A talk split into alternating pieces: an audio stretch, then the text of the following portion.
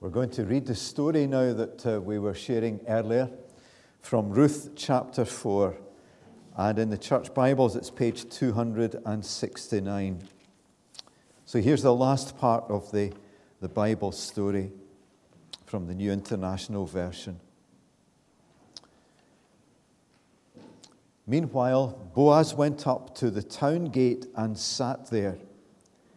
When the kinsman redeemer he had mentioned came along, Boaz said, Come over here, my friend, and sit down. So he went over and sat down. Boaz took ten of the elders of the town and said, Sit here. And they did so. Then he said to the kinsman redeemer, Naomi, who has come back from Moab, is selling the piece of land that belonged to our brother Elimelech. I thought I should bring the matter to your attention and suggest that you buy it in the presence of these seated here and in the presence of the elders of my people. If you will redeem it, do so. But if you will not, tell me so that I will know. For no one has the right to do it except you, and I am next in line. I will redeem it, he said. Then Boaz said, On the day you buy the land from Naomi, and from Ruth the Moabitess, you acquire the dead man's widow in order to maintain the name of the dead with his property. At this, the kinsman redeemer said, Then I cannot redeem it because I might endanger my own estate. You redeem it yourself. I cannot do it. Now, in earlier times in Israel, for the redemption and transfer of property to become final, one party took off his sandal and gave it to the other. This was the method of legalizing transactions in Israel. So the kinsman redeemer said to Boaz, Buy it yourself. And he removed his sandal. Then Boaz announced to the elders and all the people, Today you are witnesses that I have bought from Naomi all the property of Elimelech, Kilion, and Mahlon. I have also acquired Ruth the Moabitess, Mahlon's widow, as my wife, in order to maintain the name of the dead with his property, so that his name will not disappear from among his family or from the town records. Today, you are witnesses. Then the elders and all those at the gate said, We are witnesses. May the Lord make the woman who's coming into your home like Rachel and Leah, who together built up the house of Israel. May you have standing in Ephrathah and be famous in Bethlehem. Through the offspring the Lord gives you by this young woman, May your family be like that of Perez, whom Tamar bore to Judah. So Boaz took Ruth, and she became his wife. Then he went to her, and the Lord enabled her to conceive, and she gave birth to a son. The women said to Naomi, Praise be to the Lord, who this day has not left you without a kinsman redeemer. May he become famous throughout Israel. He will renew your life and sustain you in your old age. For your daughter in law, who loves you and is better to you than seven sons, has given him birth. Then Naomi took the child, laid him in her lap, and cared for him. The women living there said, Naomi has a son and they named him Obed. He was the father of Jesse, the father of David. This then is the family line of Perez. Perez was the father of Hezron, Hezron the father of Ram, Ram the father of Aminadab, Aminadab the father of Nahshon, Nahshon the father of Salmon, Salmon the father of Boaz, Boaz, the father of Obed, Obed, the father of Jesse, and Jesse, the father of David. Amen. Praise God for his word to us.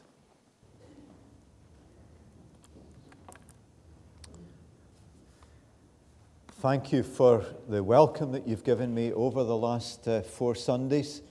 Um, you have been an encouragement and blessing to me, so uh, I hope in some small measure I've been able to share something with you. But it's been great being here and being part of the church. And uh, this morning, when I was just checking the slides uh, for the, the sermon, uh, Fiona brought in a, an extract from the local newspaper, a full page about the Children's Holiday Club recently, which was really good to see. So there's obviously a lot of goodwill towards the church in the community, and I can assure you of ongoing prayers for yourselves and for Ross and his family in the, the weeks and months ahead. We've been thinking in Ruth chapter 4 about pathways of grace. And we've seen how God's grace was at work in the life of this young woman and how God worked his purpose out in her and through her for his glory, and how that can happen to us too when God takes hold of our lives and his grace impacts us. And the joy of the marriage of Ruth and Boaz, then the birth of Obed, it's just the icing on the cake uh, on this story. Not every story in the Bible has a happy ending, but this one does. And it's that happy ending that we're going to explore today. And yet, we're reminded as we look at this story that it's a story that, that sparks to life because it's about ordinary people. I don't know if any of you are Archers fans, but you know, the Archers has been described as an everyday story of country folk. And that's what this story in Ruth is really an everyday story of country folk, ordinary people. And I think that's what makes it so special that against the dark background of the book of Judges, this story shines with the light of God's presence and the, the realization that God can do something through ordinary people, just like Ruth and Boaz and Naomi. Of course, the Archers is never ending, it goes on and on and on. And the story of Ruth, although it comes to an end here, her story, it's not actually finished there, as we'll find out a little bit later. So, as we think about the pathways of grace, um, there are four things that I want to highlight today about chapter 4 in Ruth. And the first is this this is a time for redemption. We've heard about the kinsman redeemer, and we've heard about the role that that person had in the life of the people of Israel. And now we see the kinsman redeemer in action. Boaz takes the action that he's promised and that Naomi and Ruth have waited for patiently, we think, and how God calls us sometimes to wait upon him. And Boaz now swings into action, and we've read the story, we've rehearsed it already of how the transaction was done at the town gate with the witnesses there, the ten elders, and with anyone who was passing by, also part of the witnessing crowd, and the legalization of it with the sandal being handed over. And Boaz is doing what the kinsman redeemer would do. He says, I will buy the land I will make sure that the inheritance that belonged to the three men who've died, Elimelech, Kilion, and Mahlon, will be passed on to the firstborn child of our relationship between himself and Ruth when they were married. And the name of the dead father will be kept alive. That was really important in Israel for the name to be kept alive. We're very blessed to have seven grandsons, but uh, none of them have the name Greenshields because we have two daughters. So we've got uh, other names in the family. And actually, I came from a big family in Easterhouse. My father was one of eight children, I think it was. And I'm the last surviving male with the Greenshields name. So after me, that part of the name goes, and this is the collective time for an awe. Sympathy votes. Um, my daughter said when she got married that uh, she actually made a speech at her wedding. She said, um, We know that, that dad feels that the name will be lost, so we've decided to name our goldfish Greenshields so the, the name will be perpetuated. But in Israel, the name was really important. That's why there are so many genealogies in the Bible. Don't, don't skip by them when you get to them because they're important. They tell stories. They're names of people, real people, ordinary people, people who mattered to God and mattered in that society. So it cost Boaz to do what he did. He had to make a sacrifice. He had to fork out money to buy the field that Naomi was selling, knowing perfectly well that if he and Ruth had a son, that son would then inherit that field that Naomi had sold to Boaz. And anything that came from that field, that son could lay claim to. So the kinsman redeemer, at personal cost, would put out his money and his effort and energy, but then know that that could pass on to others. And it's interesting in this story that there's two kinsman redeemers. There's one whose name we don't know. And the, the ironic thing about this is that the kinsman redeemer whose name we don't know did not want to lose that name in Israel, did not want to lose his inheritance.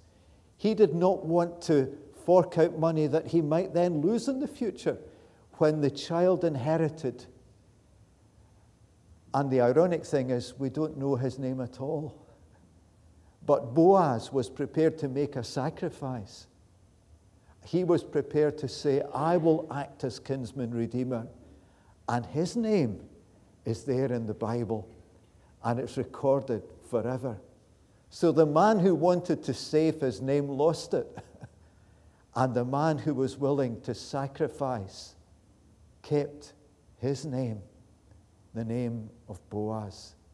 And we don't know who the other kinsman redeemer was. But the thing that motivated Boaz, probably two things. One was to do what was right and the other was because of his love for this woman, Ruth, who had come and offered herself to him in marriage. And Boaz was only too delighted to accept this offer. And in his love, his, his covenanted love for Ruth, to protect her, to provide for her, to offer her a home and support a permanent roof over her head, food to eat, clothes to wear, a sense of belonging. All of that was part of what the kinsman redeemer could do. So for Ruth and Naomi, it was an end to poverty. It was a promise of income. It was the continuation of support through the land and the farming that they could be involved in. It was hope for the future. It was a relationship that promised so much that they could never have dreamt of when they came back from the land of Moab to the land of Israel. God had been good to Naomi and to Ruth. God had kept his promises. God was fulfilling his purpose in the lives of these women and in this new family that was created. Do you know when you come into the New Testament, you, you hear quite a lot about redemption and about the work of Jesus in our serving as our Redeemer. He buys us back from the, the power of sin. He sets us free from its curse. He offers us forgiveness and new life and hope for the future. But you know, we, we diminish redemption if we keep it only in that very core spiritual context. You see, God's purpose is ultimately to redeem the whole of creation. One day there will be a new heaven and a new earth. And Jesus, in his redemptive acts, was beginning the process of the whole renewal of creation. So the Redeemer in the Old Testament is just a, a, a picture of the Redeemer in the New Testament, but a very pale imitation of the great Redeemer who would come, who would do some amazing things, and through his work would act to redeem individuals, but also ultimately to redeem the whole of creation. Now, why do I mention that and emphasize it? Because here's the significant thing for us as the people of God. If we've come to trust in this Redeemer, if we can say Jesus really is my Redeemer, then He engages us to work with Him in the work of redemption in our world today. So when you're striving to end poverty, when you're seeking to feed the hungry, when you're restoring land to the dispossessed, when you're providing work for the unemployed, when you're offering homes for the homeless, when you're welcoming refugees, when you're giving dignity to women who've not had that before, when you're working to end people trafficking in our world today, when you're seeking to care for those who are the least and the lowest in our society, you're sharing in the work of redemption that is seen in the action of Boaz in one society, in one specific culture, at one time in history, but is seen then supremely in what Jesus did in his life and death and resurrection and the promise of all that he will yet do in the complete renewal of creation. Here's something that the Apostle Paul said in a well known passage in Romans chapter 8. He said, The creation was subjected to frustration not by its own choice, but by the will of the one who subjected it, in hope that the creation itself will be liberated from its bondage to decay and brought into the glorious freedom of the children of God. There is a Redeemer, Jesus, God's own Son. And his work is not just to redeem us, but ultimately to redeem the whole of creation. And one day we will see what that means.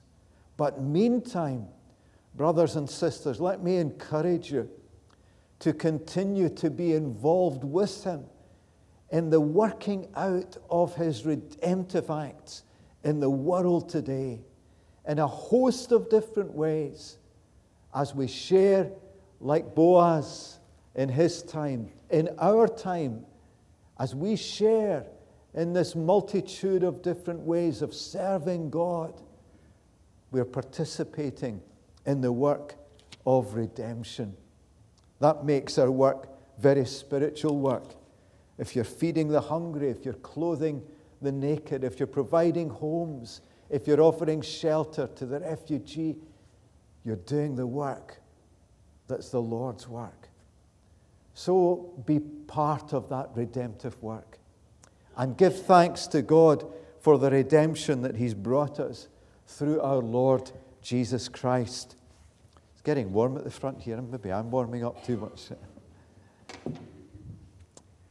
The second thing that I want to share from this morning is this is a time for praise and prayer, chapter 4.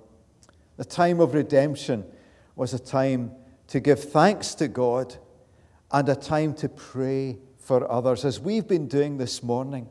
Did you notice when the witnesses all agreed with Boaz? We're witnesses. Did you notice that they spontaneously burst into prayer and praise. Look at verse uh, 11 and 12. After saying, We are witnesses, the elders and all those at the gate said, May the Lord make the woman who's coming into your home like Rachel and Leah, who built up the house of Israel. A prayer for Ruth coming into Boaz's home and family. And then they prayed for Boaz. May you have standing in Ephrathah and be famous in Bethlehem. And then they prayed for the family who were yet to come. Through the offspring the Lord gives you by this young woman, may your family be like that of Perez, whom Tamar bore to Judah. They raised their voices, giving thanks to God, for he is good. His faithful love endures forever. Let's say that once more together. Give thanks to the Lord, for he is good. His faithful love endures forever. A refrain that will be heard many times in the book of Psalms. And it's there in the story. God has been good. And we want to celebrate this with you. And what better way than to offer praise and to offer prayer? And prayer is also made in verse 14 for uh, Naomi and for her grandson Obed. Praise be to the Lord, who this day has not left you without a kinsman redeemer. May he become famous throughout Israel. This is a time to give thanks and a time to pray.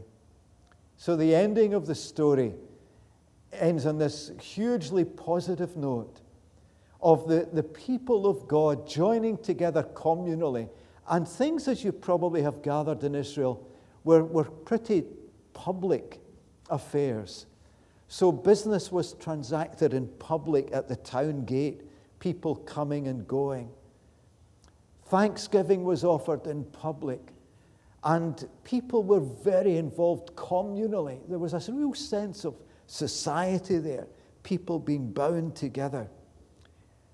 What a wonderful way to be joined together, giving thanks and praying for others and for what is to come.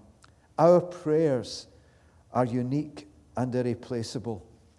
And one of the great things we can do that others cannot do in our society is to pray, to approach the God and Father of our Lord Jesus Christ and to pray for people, naming them before Him and asking His blessing on them. What a great privilege is ours. The third thing that I want to say about this pathway of grace is that it's a time for celebration. When the, the neighbors gather round Naomi, when she's, you can picture her holding her grandson Obed and Ruth and Boaz looking on. And the women say to Naomi, The Lord has not left you without a kinsman redeemer.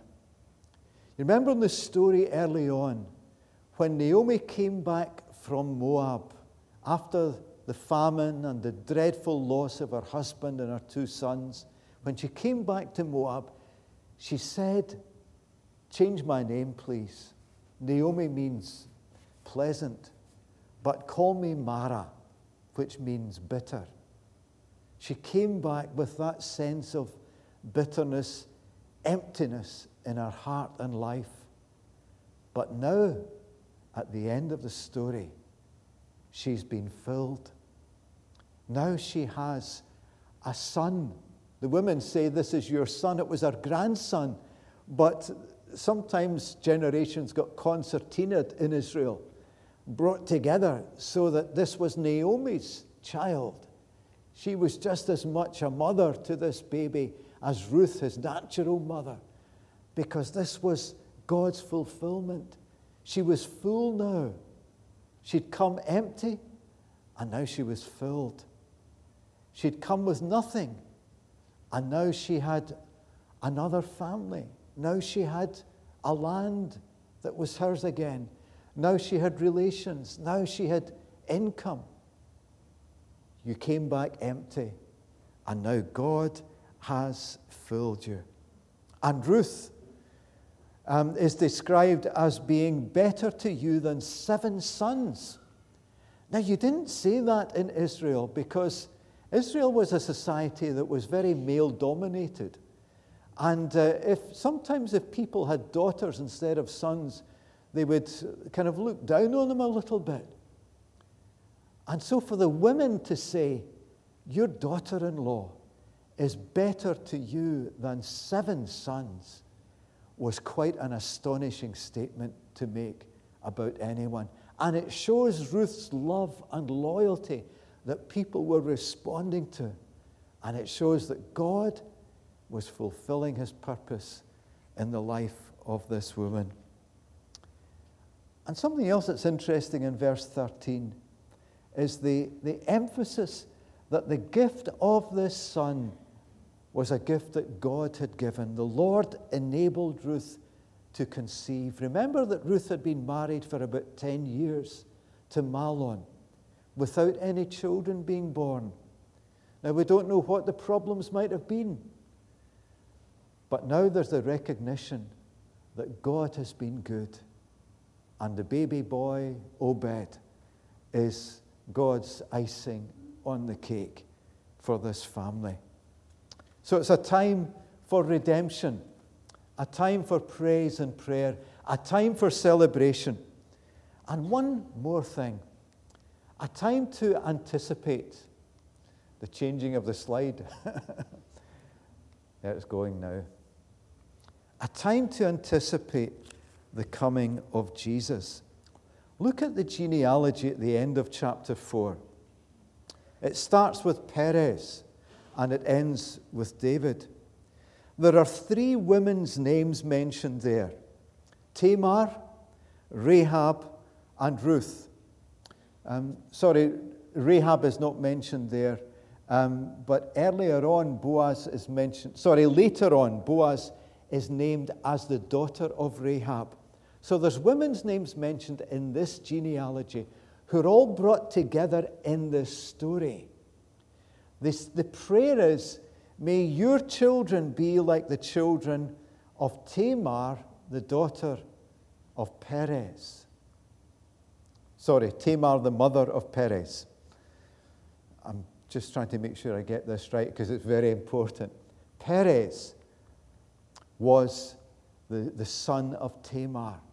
But the story of how he was born is quite a sordid story. If you read back to Genesis chapter 38, you can read the whole story. Uh, Tamar was married to one of Judah's sons, and unfortunately, he died. And then she got married to his brother, and he died. And there was another brother, but Judah was worried that uh, he also might die, so he didn't let Tamar get married to him to keep the family name alive. And so, in desperation, Tamar dressed herself like a prostitute and propositioned her father in law disguised in the process. And as a result of their union, Perez was born. So it was a very sordid story in the background. But Tamar is recorded in the genealogy of Ruth. Ruth is mentioned there and then David is mentioned as the king. So it comes down to this point. Here is this icing on the cake. Here are some women a foreign woman, Ruth, a woman who acted in a way that was uh, morally dubious and questionable, a whole sordid episode, and yet they're there in the genealogy of David. But then you turn over to Matthew's Gospel, chapter 1. And you read names in the genealogy in Matthew's gospel that are also recorded in Ruth. You read the name of Tamar. There you read the name of Rahab, the prostitute in Jericho who sheltered the Israelite spies and who subsequently got married and whose son was Boaz. And you read the name of Ruth in the genealogy of Jesus. So, the genealogy in chapter 4 of Ruth is added to by the genealogy in Matthew chapter 1, and it's extended even further. And so, Ruth is not just the great grandmother of King David, but she becomes one of the ancestors that go all the way down to the Lord Jesus Christ himself. There are only four women named in the genealogy of Jesus, and three of them are brought together in the story of Ruth Tamar, Rahab, Boaz's mother, and Ruth herself. Two foreigners and one prostitute, and there they are in the story of Jesus. All signs of the grace of God. And so the story of Ruth does not end with King David, but it points the way beyond King David to King Jesus. Pathways of grace, amazing grace. How sweet the sound that saved a wretch like me. I once was lost, but now I'm found, was blind, but now I see. The Lord has promised good to me. His word my hope secures. He will my shield and portion be as long as life endures. Yes, when this mortal flesh shall fail, I will within the veil know a life of joy and peace. God is not finished with us when our life comes to an end. But the blessing we have been in this life, we can pass down to others, just as Ruth became part of that family tree that goes all the way down to Jesus. We can truly say about her story this everyday story of country folk, all things work together for those who are called by God. All things work together. Nothing is left out of God's plan in Ruth's life. And she's given that honored place as one of the ancestors of our Lord Jesus Christ. What a wonderful story. And it's not just her story, it can be our story as well. Do you know and trust the Redeemer? Have you given your life to Him? What can He do with you and through you? Only time will tell. As a congregation, go on serving and trusting this Redeemer. Share with Him in the work of redemption. Give thanks and pray for others and celebrate what He's done. And who knows how God will fulfill His purpose in our lives, whatever might come. Amen. Let's pray together. We know that in all things God works for the good of those who love Him, who've been called according to His purpose. For those God foreknew, He also predestined to be conformed to the likeness of His Son, that He might be the firstborn among many brothers. Father, thank you that you're working out your purpose in our lives, just as you worked out your purpose in the life of Ruth.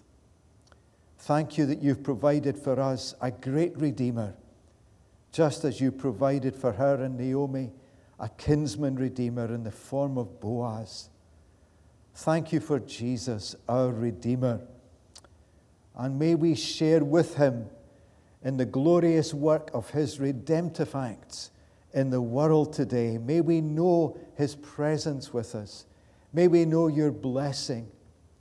And as we do so, as we live out our lives and discover your grace, your abundant grace, may we give thanks to you because you're good and because your faithful love endures forever. Through Jesus Christ, your Son, our Lord and Savior. Amen.